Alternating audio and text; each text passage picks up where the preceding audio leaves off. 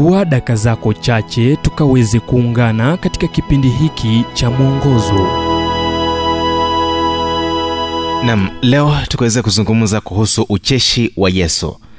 Kitabu cha mathayo mlango wa 11 mstari wa 25 kinasema kuwa wakati ule yesu akajibu akasema na kushukuru baba bwana wa mbingu na nchi kwa kuwa mambo haya uliowaficha wenye hekima na akili ukawafunulia watoto wachanga.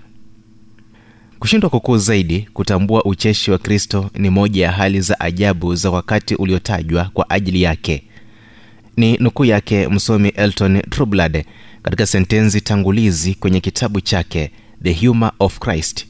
Na ni kwa nini hatujawahi tambua kuwa yesu aliwahi tabasamu kucheka na kuwa alikuwa na hisia ya ucheshi nyingi ya sababu ikiwemo hali kuwa alizungumza kiarama yote aliyonena na kufanya yalirekodiwa katika lugha ya kiyunani na kutafsiriwa katika lugha zingine nyingi ikiwemo kiingereza.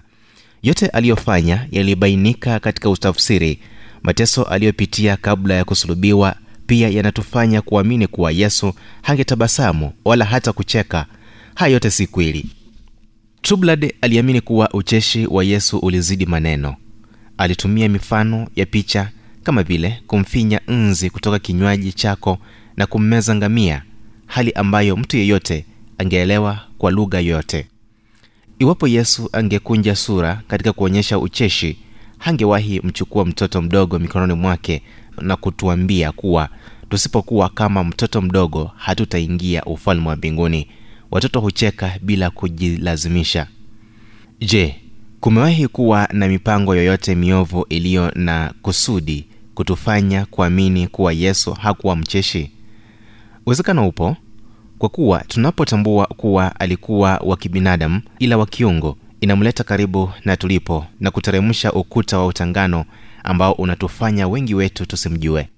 Jinsi unavyofahamu vyema muktadha wa agano jipya na kuchukua muda wako kujifunza zaidi vitabu vya injili ndivyo utakapoona joto la utu wa yesu uking'aa mmoja ambaye ana ubinadamu kamili ambaye hakosi chochote. Tabasamu. Yesu pia alifanya hivyo. Ujumbe huu umetafsiriwa kutoka katika kitabu kwa jina strength for today and bright hope for tomorrow kilichoandikwa naye dr harold sala wa guidelines international na kuletwa kwako nami emmanuel oyasi iwapo ujumbe huu umekuwa wa baraka kwako tafadhali tujulishe kupitia nambari 722331412 kumbuka ni 722331412